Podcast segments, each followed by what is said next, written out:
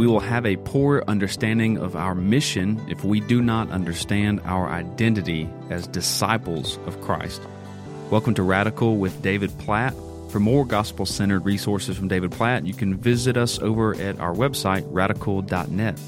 Today's message from David unpacks what it means to be a disciple of Jesus, beginning with his own words in Matthew chapter four. Here and throughout Scripture, six primary marks of a disciple are identified: a transformed heart, mind, affections, will, relationships, and purpose. Every disciple should be aware of, depend on, and seek to grow in God's transforming work of making us more like Christ and making us more faithful disciples. Here's David continuing the Mission Precision series with a sermon titled Defining Disciple from Matthew chapter four. If you have a Bible, and I hope you do, let me invite you to find with me Matthew chapter four and Matthew chapter twenty-eight. What I want to do is uh, look at these two passages of Scripture and think about, over the course of two messages, uh, what is a disciple and what does it mean to make disciples. So we're in kind of this series on key terms and definitions when it comes to understanding mission, which is significant on one hand, yes, for missionaries around the world who are proclaiming the gospel in places where it's never been heard. But it, this isn't just for missionaries. This is for every one of us as followers of Christ, because as we're going to see today in the next message, and even as we go deeper into these terms and definitions, mission is not just for a select few people in the church. Mission is the purpose why we're all on this planet. And so we need to think about key terms and definitions in mission and how the Bible, how God and His Word defines these terms, like gospel. So we looked at that a couple of messages ago, and what is what does the Bible talk about as the gospel, and tried to look at the core truths that are the center of the gospel. And then in the last message, we looked at evangelism and conversion. So what does it mean to proclaim this gospel, and why do we proclaim this gospel? With the aim of persuading people to repent and believe, turn and trust in Christ, to be converted, to go from being outside of Christ to being in Christ, with Christ, Christ in them. And so that's what we've looked at so far: gospel, evangelism, conversion. Well, that conversion leads people to be disciples. So what is a disciple?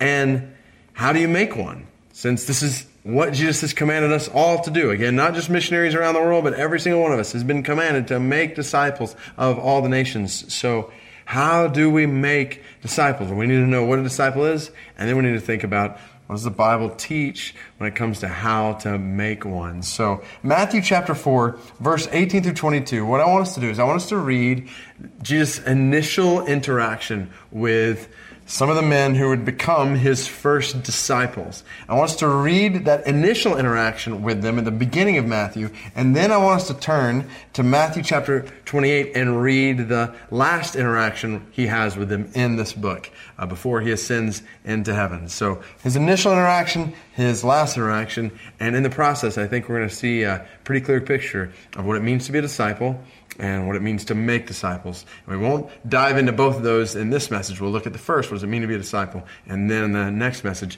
we'll dive into what does it mean to make disciples. So Matthew chapter four, verse eighteen says, "While walking by the Sea of Galilee, Jesus saw two brothers, Simon, who's called Peter, and Andrew, his brother, casting a net into the sea, for they were fishermen. And he said to them, 'Follow me, and I will make you fishers of men.' Immediately they left their nets and followed him. And going on from there, he saw two other brothers, James the son of Zebedee, and John his brother, in the boat with Zebedee their father, mending their nets. And he called them. Immediately they left the boat and their father and followed him." So that's initial introduction to discipleship, what it means to be a disciple, and Peter, Andrew, James, and John. "Follow me," Jesus says, "I will make you fishers of men." Immediately they left their nets and they followed him. Then, so that's his first interaction with them. You get to the end of Matthew, Matthew chapter twenty-eight, and Jesus gathers together with those four disciples and seven others at that time. Eleven disciples went to Galilee, Matthew chapter twenty-eight, verse sixteen, to the mountain to which Jesus had directed them. And when they saw him, they worshipped him, but some doubted. And Jesus came and said to them, "All authority in heaven and on earth has been given to me. Go, therefore, and make disciples of all nations, baptizing them in the name of the Father, and of the Son, and of the Holy Spirit, teaching them to observe all that I have commanded you. And behold, I am with you always, to the end of the age." All right, so with these kind of bookends in the book of Matthew, let's think together. First, what does it mean to be a disciple? What I want to do is kind of unpack it here and then think all throughout Scripture, particularly in the New Testament, but really all over Old Testament and New Testament, what does it mean to be a disciple? And I mentioned in the last message that there's a document that kind of expands on this that you can find at radical dot net with all kinds of Scripture footnotes and references. You can dive in deeper on all these levels. But if you were to say, okay, what is a disciple? How how would we say Scripture defines an answer to that question? Well, here's the best attempt that I would put before you. So disciples are fundamentally, they're followers of Jesus. They're people, men and women, who have turned from their sin and trusted in Jesus as their Savior, which is exactly what we looked at when we talked about the gospel and conversion. So Mark one fifteen, repent and believe the gospel. Romans ten nine, if you confess with your mouth Jesus is Lord and believe in your heart that God raised him from the dead, you will be saved. So these are people, disciples, who have turned from their sin in themselves, trust in Jesus as their Savior. They've died to themselves and surrendered their lives to Him as Lord. You think about other passages here in the Gospels. Luke chapter nine, verse twenty-three through twenty-four, when Jesus says, if anyone would come after me, he must deny himself. If anyone's going to be my disciple, he must deny himself, take up his cross, and follow me. He must die to himself. They've died to themselves and surrendered their lives to Him as Lord. Think, think about Galatians two twenty. Maybe one verse that sums up the essence of discipleship better than, well, many others. When Paul says, I have been crucified with Christ,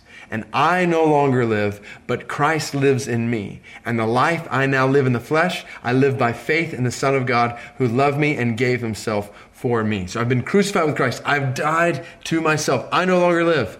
Christ now lives in me. The life I live by in the flesh, I live by faith in the Son of God who loved me and gave Himself for me.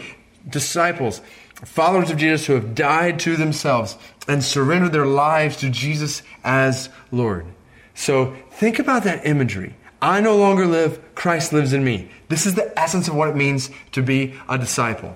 So for a disciple, Christ now lives in them, which transforms everything about them from the inside out.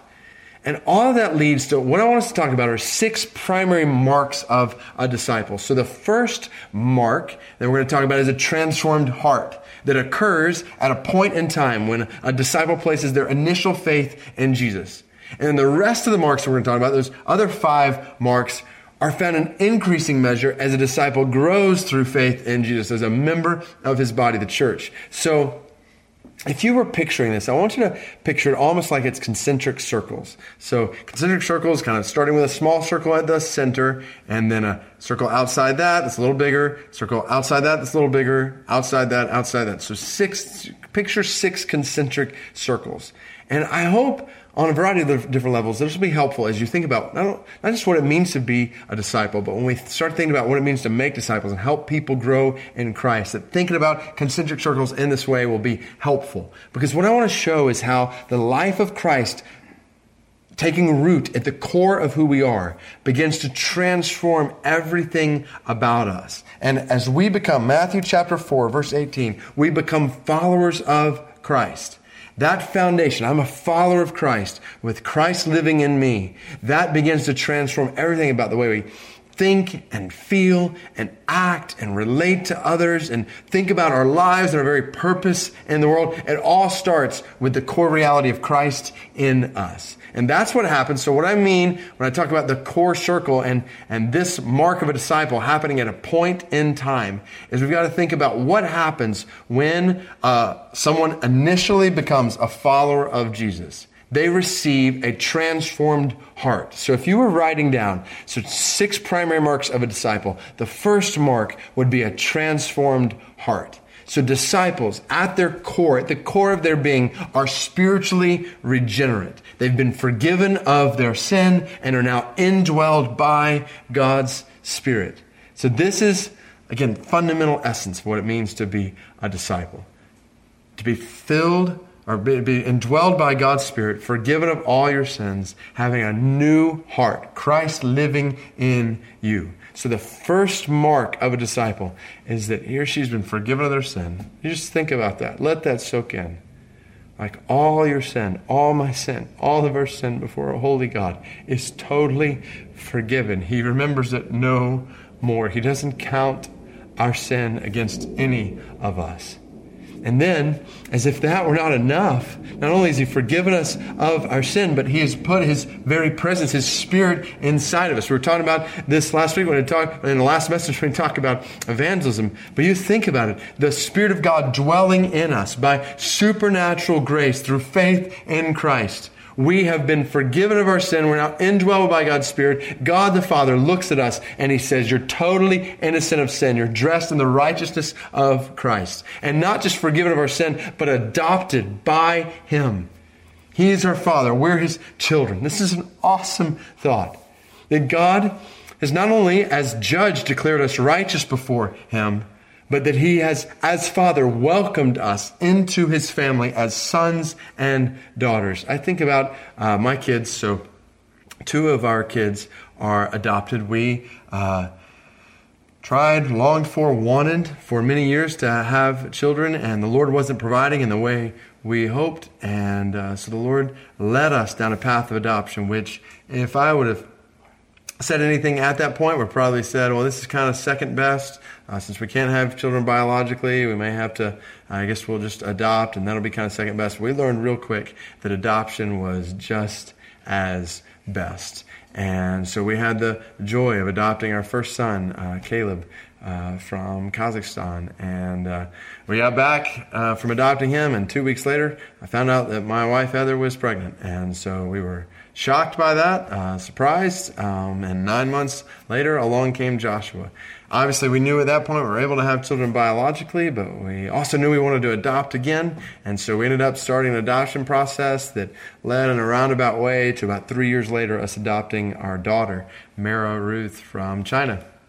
And we got back from adopting her, and three months later, uh, my wife was pregnant again, and so along came number four. Her doctor said, oh, so if you adopt four, you'll have eight kids. And we're like, ah. So uh, anyway, we've, we we have seen, walked through the process of adoption in our family and seen the joy of it, but also seen confusion behind it. Like, I remember when we first brought Caleb home with us, so the, our first son who we adopted, and a lot of people around the, the community where we live knew that we uh, had adopted. So sometimes we would be somewhere, they would notice Caleb, and we would tell them the story, and they'd say, oh, that's so nice. Now, do you have children of your own?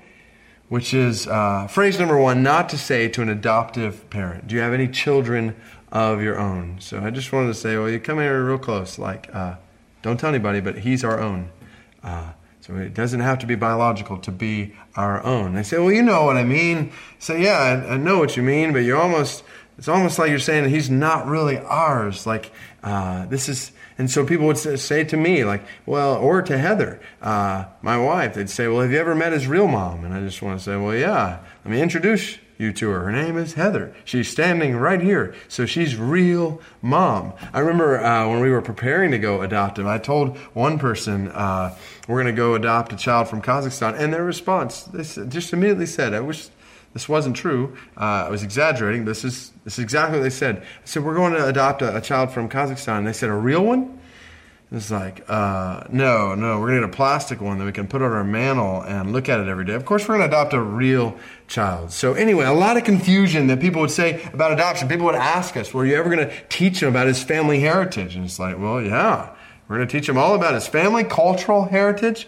It may surprise people that our children know a ton about their family heritage. They know all about their granddad, my dad, who never... And they never actually had the opportunity to meet, but they've they've seen pictures, heard stories. One of their favorite videos is the grandpa videos. He knows they, they know about their, their other granddad, their two grandmas, cousins, aunt, uncles, aunts, great aunts, granduncles. They know more about their family heritage than they know what to do with. And even cultural heritage. They've read books by Doctor Seuss, and they run around the house saying, run, run fast as you can. You can't catch me. I'm the I'm guessing you know how that, that line ends, because you got the same cultural heritage and they know all about their culture's foods like fried chicken and mac and cheese and watermelon and birthday cake. They know all about their musical heritage. Like, they may not be able to identify the Kazakh national anthem, for example, with Caleb, but he grew up in Alabama and he knows Sweet Home Alabama really well. So he knows they know a lot about their family, their culture, because they're in our family. And they're part of this culture. Now, it's not that we we minimize the culture they came from or even family they have. Yes, we talk about that, but at the same time, like, they're fully a part of our family. They're they're fully Platts. Like, they, they belong in our family totally as our son, as our daughter. They're not aliens or strangers in our home. They, they have family with heritage. So all that to say, kind of come back to this picture that we see in Scripture of adoption. Do you realize? So what it means to be a disciple of Jesus? You're a son or daughter of God. He is your Father. He loves you as His child. What an awesome thought. J I. Packer wrote in a great book called Knowing God, his chapter on adoption, which is just an excellent chapter. He said, what is a Christian? He said, the richest answer I know is that a Christian is one who has God as Father. If you want to know how well a person understands Christianity, find out how much he makes of the thought of being God's child and having God as his Father. If this is not the thought that prompts and controls his worship and prayers and his whole outlook on life, it means that he does not understand Christianity very well at all. Uh, so disciples have been acquitted by God the judge, adopted by God the Father. That gracious regeneration of their hearts has triggered a glorious transformation in every disciple of Jesus. We've been brought from death to life. We're new creations who now live as servants of the King, heirs of His kingdom. We're empowered by the Holy Spirit to grow in holiness as God gradually transforms us into the image of Christ from one degree of glory to another. All of this while we hold on to the sure hope of full and final future glorification with Christ. Oh, there's so much there that we could unpack, but I just want to put out there the reality. When you turn and trust in Christ, you become a child of God, a servant of the King, heir of the kingdom, empowered and dwelled by the Holy Spirit of God, now in a process where you're growing into the image of Christ. That is the first mark of a disciple. You have a transformed heart that then changes everything about you. So let's start to work this out. So that's the first mark of a disciple. Now think about how that affects, well, second, a transformed mind. So your heart, new heart, new life in Christ, then begins to affect the way we think. So disciples of Jesus have a transformed mind. They're biblically grounded now. They believe what Jesus says. To use language from John chapter fifteen, so the words of Christ abide in us, transforming everything about us. Disciples of Jesus now trust the truth of Jesus and view that we view the world around us through the lens of God's word. As we abide in Jesus, we read, we hear, we study, we understand, we memorize, and meditate on His word, and He molds our minds to become like His. And we're continually, as a result, being renewed in knowledge after the image of our Creator. You think about Romans chapter twelve. It talks about the transformation that happens in our lives as disciples. And Paul says there, don't be conformed any longer to the power of this world, but be transformed by the renewing of your what? Of your mind. As we read, study the Word, are taught the Word, then we begin to grow into the image of Christ more and more because we begin to think more like Christ. Our mind begins to be transformed by His word. To use language from Second Corinthians chapter ten, verse five, we begin to take every thought captive in obedience to Christ. Christ is literally transforming the way we think. And the more we know Him, the more we receive His word, the more we think like He thinks, the more we begin to think Christianly. So disciples think differently than the rest of the world.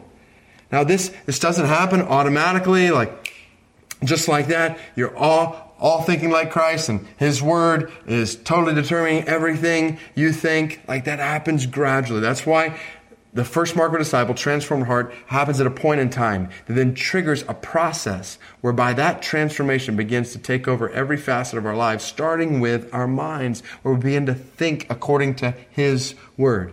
That then leads to, so third mark of a disciple is a transformed affection or transformed affections. So not just the way we think is transformed by Christ in us, but the way we feel is transformed by Christ in us. Disciples are deeply satisfied, desiring what Jesus desires. This is so key because I think many times we have a hard time connecting our faith and our emotions. So on one hand, we are tempted to connect them in a way that's unhealthy. Like faith is just dependent on emotion. And however we feel just kind of go up and down. Our faith goes up and down with our emotions.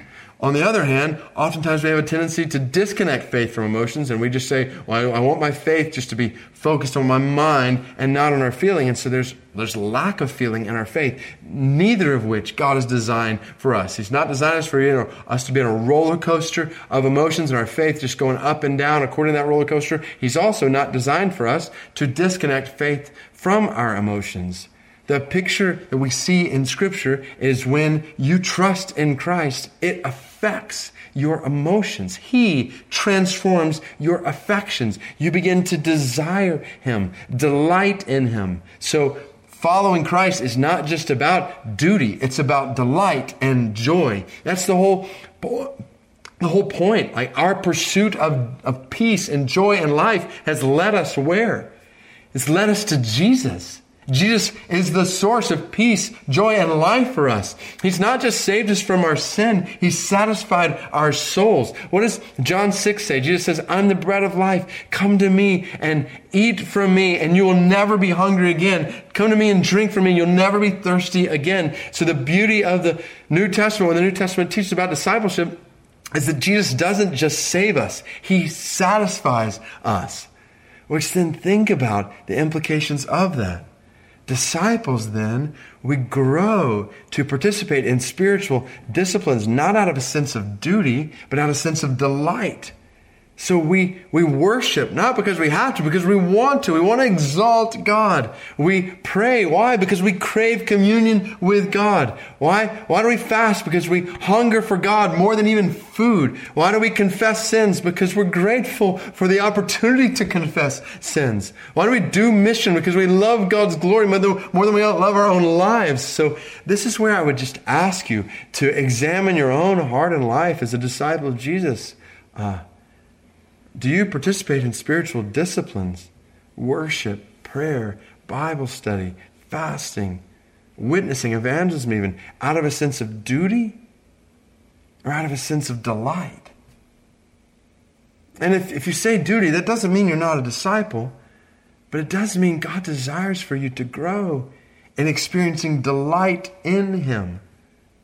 To, with the psalmist, be able to say, oh God, you're my God. Earnestly I seek you. My soul thirsts for you. My body longs for you in a dry and weary land where there is no water. I've seen you in the sanctuary. I've beheld your power and your glory. Your love is better than life. My lips will glorify you. I'll praise you as long as I live. My soul will be satisfied in you as with the richest of foods. Like for that to be our heart. That's what God desires. He desires for us. And in this, a glorious truth that God desires for you and me to be satisfied in Him. So let's not live for anything less than that. Let's live for joy and peace and life and satisfaction and delight in Him. Disciples are designed by God to have a transformed affections, to love Him more than we love the things of this world. So love for God will push out love for the things of this world. You start to think about how this uh, affects the way we fight sin in our lives. Oftentimes, I would say every time we sin, it's because we believe that doing this is going to be better for us. It's going to be more fulfilling for us than doing, doing things our way is going to be better, more fulfilling, uh, more desirous than doing things God's way. And so we do what we think is going to bring joy or satisfaction, only to find that it doesn't. So how do you resist sin? You resist sin with superior satisfaction in God, superior delight in God. You realize, no, it's always better. It's always more satisfying for me to do His way, to do, live according to His word. And then when we're tempted by sin that says, do this, it will satisfy you. No, no, no. I know that's not going to satisfy like He can satisfy. So the more we're satisfied in God, the more victory we have in sin, against sin in our lives. So disciples have a transformed heart at the core of who we are that begins to transform our mind, our affections. Keep going out. Next, transformed will. Fourth mark of a disciple, a transformed will. Disciples are humbly obedient. They do what Jesus commands. So John chapter fifteen, as Jesus is talking about abiding in Him, He says, abide in me, abide in my love, and you keep my commandments as you abide in my love. The whole picture is a life that says, I want to obey Him. It's the overflow of abiding in Him and enjoying His love. So put it all together. As in our minds, we're filled with His word.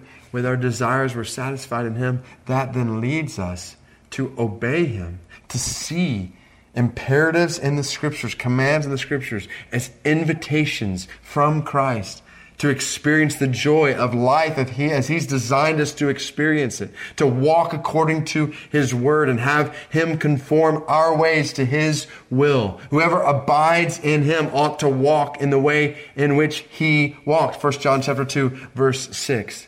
So the disciple of Jesus has a transformed will. We do what Jesus says, which then leads. So I want to finish this out, and then I want to think about some implications of this. So fifth mark of a disciple, flowing from that, is transformed relationships. So disciples are sacrificially loving. They serve, they love as Jesus serves and loves. So Christ in us obviously begins to affect the way we relate to others around us. So we've been we've been reconciled to God through Christ, so we now continually work toward reconciliation with others in Christ. We're forgiving one another freely, serving one another selflessly. We lay down our lives as members of local churches to love one another in those churches. And then that compassion of Christ in us begins to expand beyond the local church as we care for our families, the global church, the lost, the poor. You look all throughout Scripture, you'll see a mark of a disciple. First John chapter three, a mark of a disciple is they love one another. They lay down their lives for other people. They love their neighbor as themselves. Second commandment Jesus gives us. Love the Lord your God with all your heart, soul, mind, and strength. So you see that mind, will, heart, affections, focused on loving Him, and then flowing from that is a love for others. Disciples are sacrificially loving. We have transformed relationships. That's the fifth mark. And then all that leads to the sixth mark of a disciple. And I want us to put all this together. Sixth mark of a disciple is a transformed purpose. Disciples are missionally engaged. They make disciples who make disciples of all nations. So this is where you put Matthew four and twenty-eight together.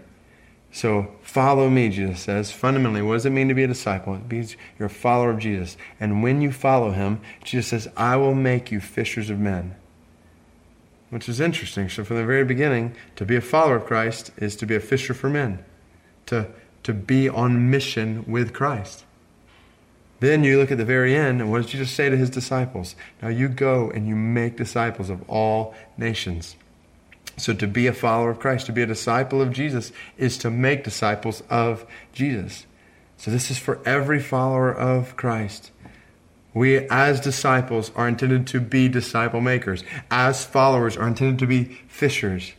So compelled by God's grace, disciples of Jesus are captivated by God's great commission.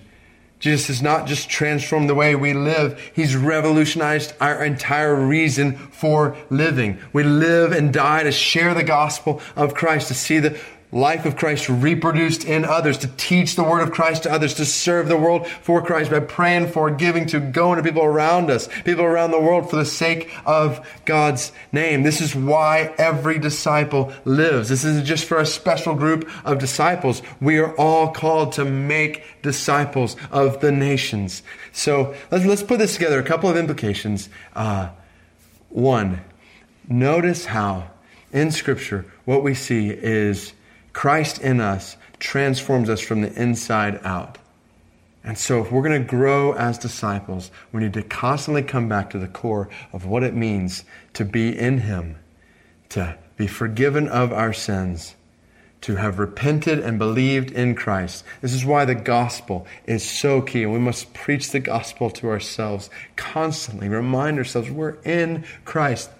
Not because of our own merit, because of His mercy, that He has indwelled us with His Spirit, that His Spirit lives inside of us. We're forgiven of our sins. We're children of His. He's adopted us as our, as His children. He is our Father. To live out of the overflow of that, to realize this is my identity. This is who I am. To continually come back to that, to rise every morning, realizing who you are in Christ, who He's made you to be. He has transformed your heart.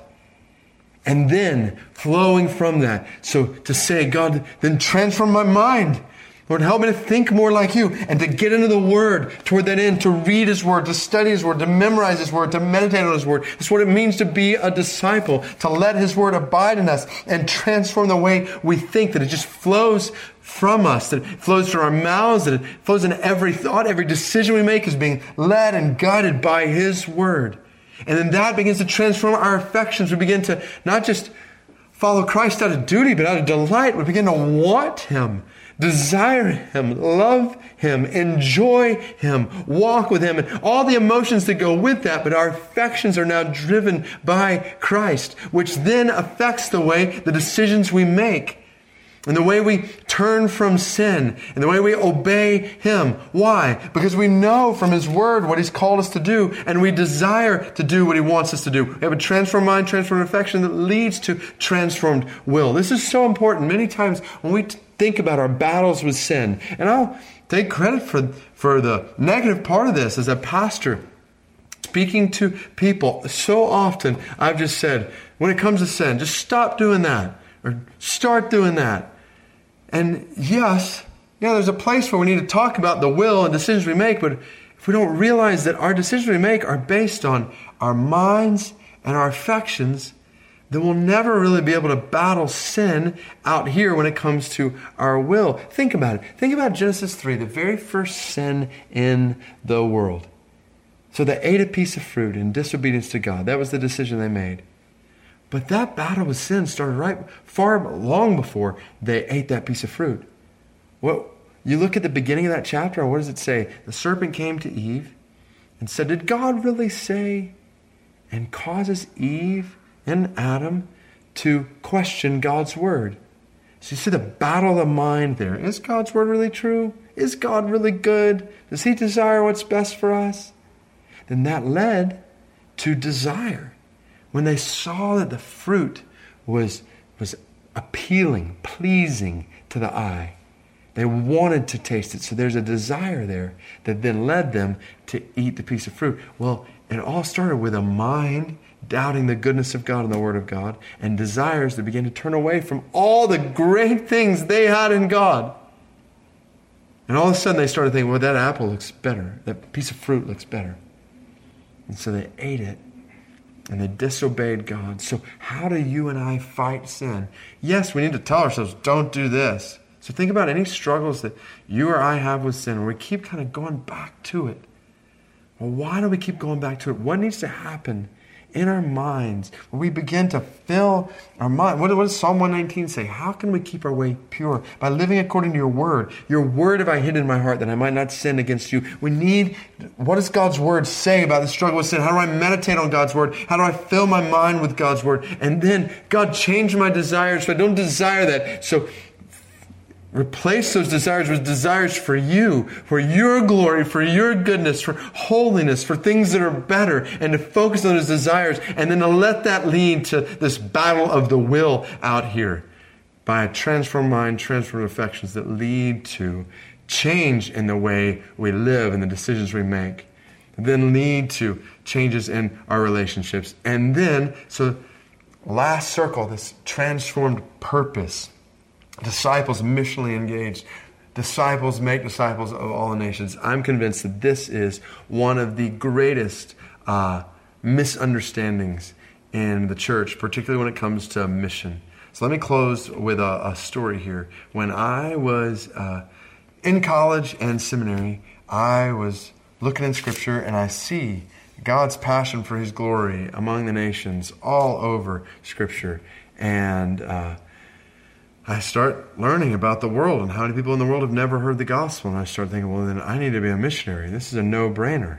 Like, the gospel's got to be made known among the nations. There's many people in the nations who've never heard the gospel. It's I got to I got to go overseas. And so I start talking to my wife about that.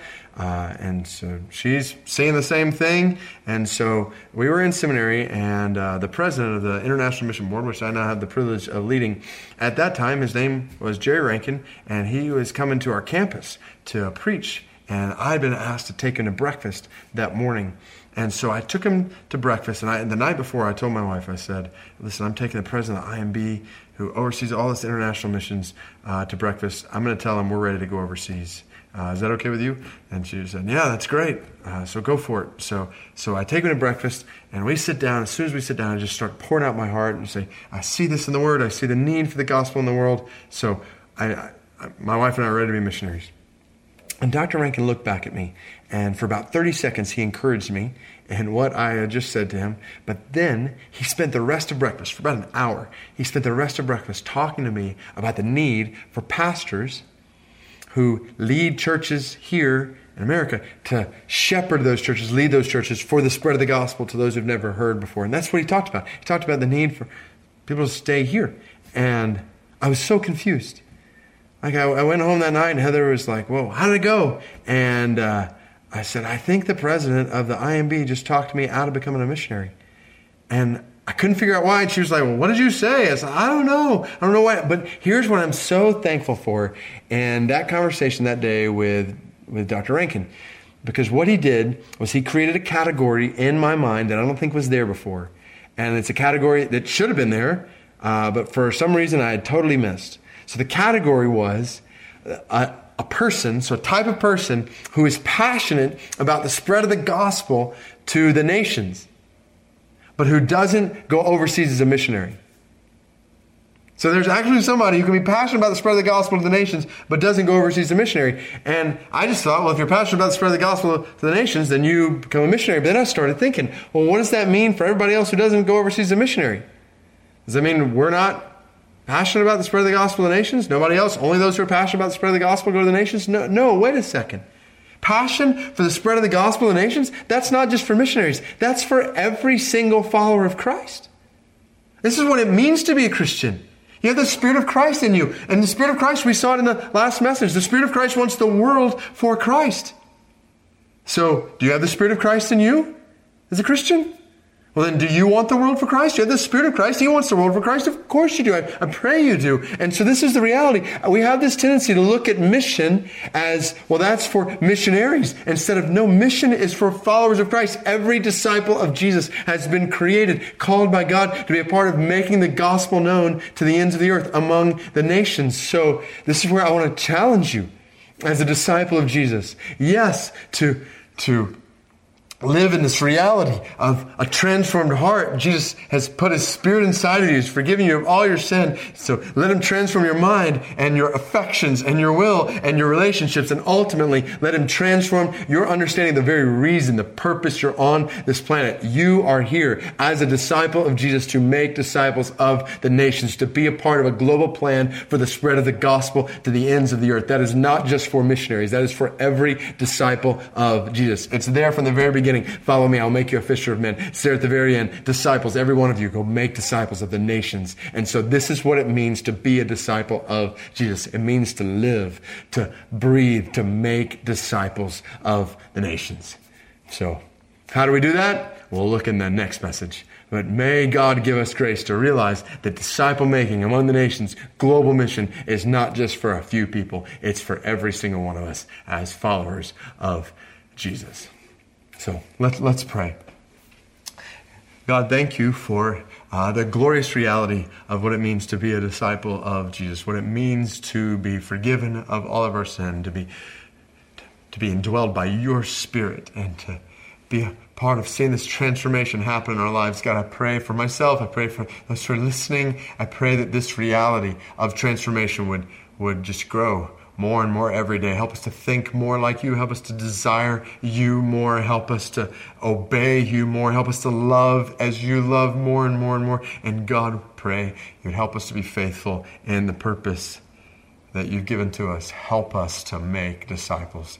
And especially as we prepare to look in the next message, Lord, and help us to know what it means to make disciples, and help us to do it. Help us to obey. Help us to fish for men. Help us to make disciples who make disciples of all the nations, that others might know the glorious riches of what it means to be a disciple of Jesus. In your name we pray. Amen. This is not a comfortable call for most Christians to come, be baptized, and sit in one location. This is a costly command for every Christian to go, baptize, and make disciples of all nations. If this sermon podcast is helpful to you, consider leaving us a review on iTunes. It only takes a minute, but it's extremely helpful in helping us grow this resource. Next week on the podcast, David unpacks and defines the heart of the church's mission, disciple making. I'm your host, Thomas Bowen. We'll see you next week.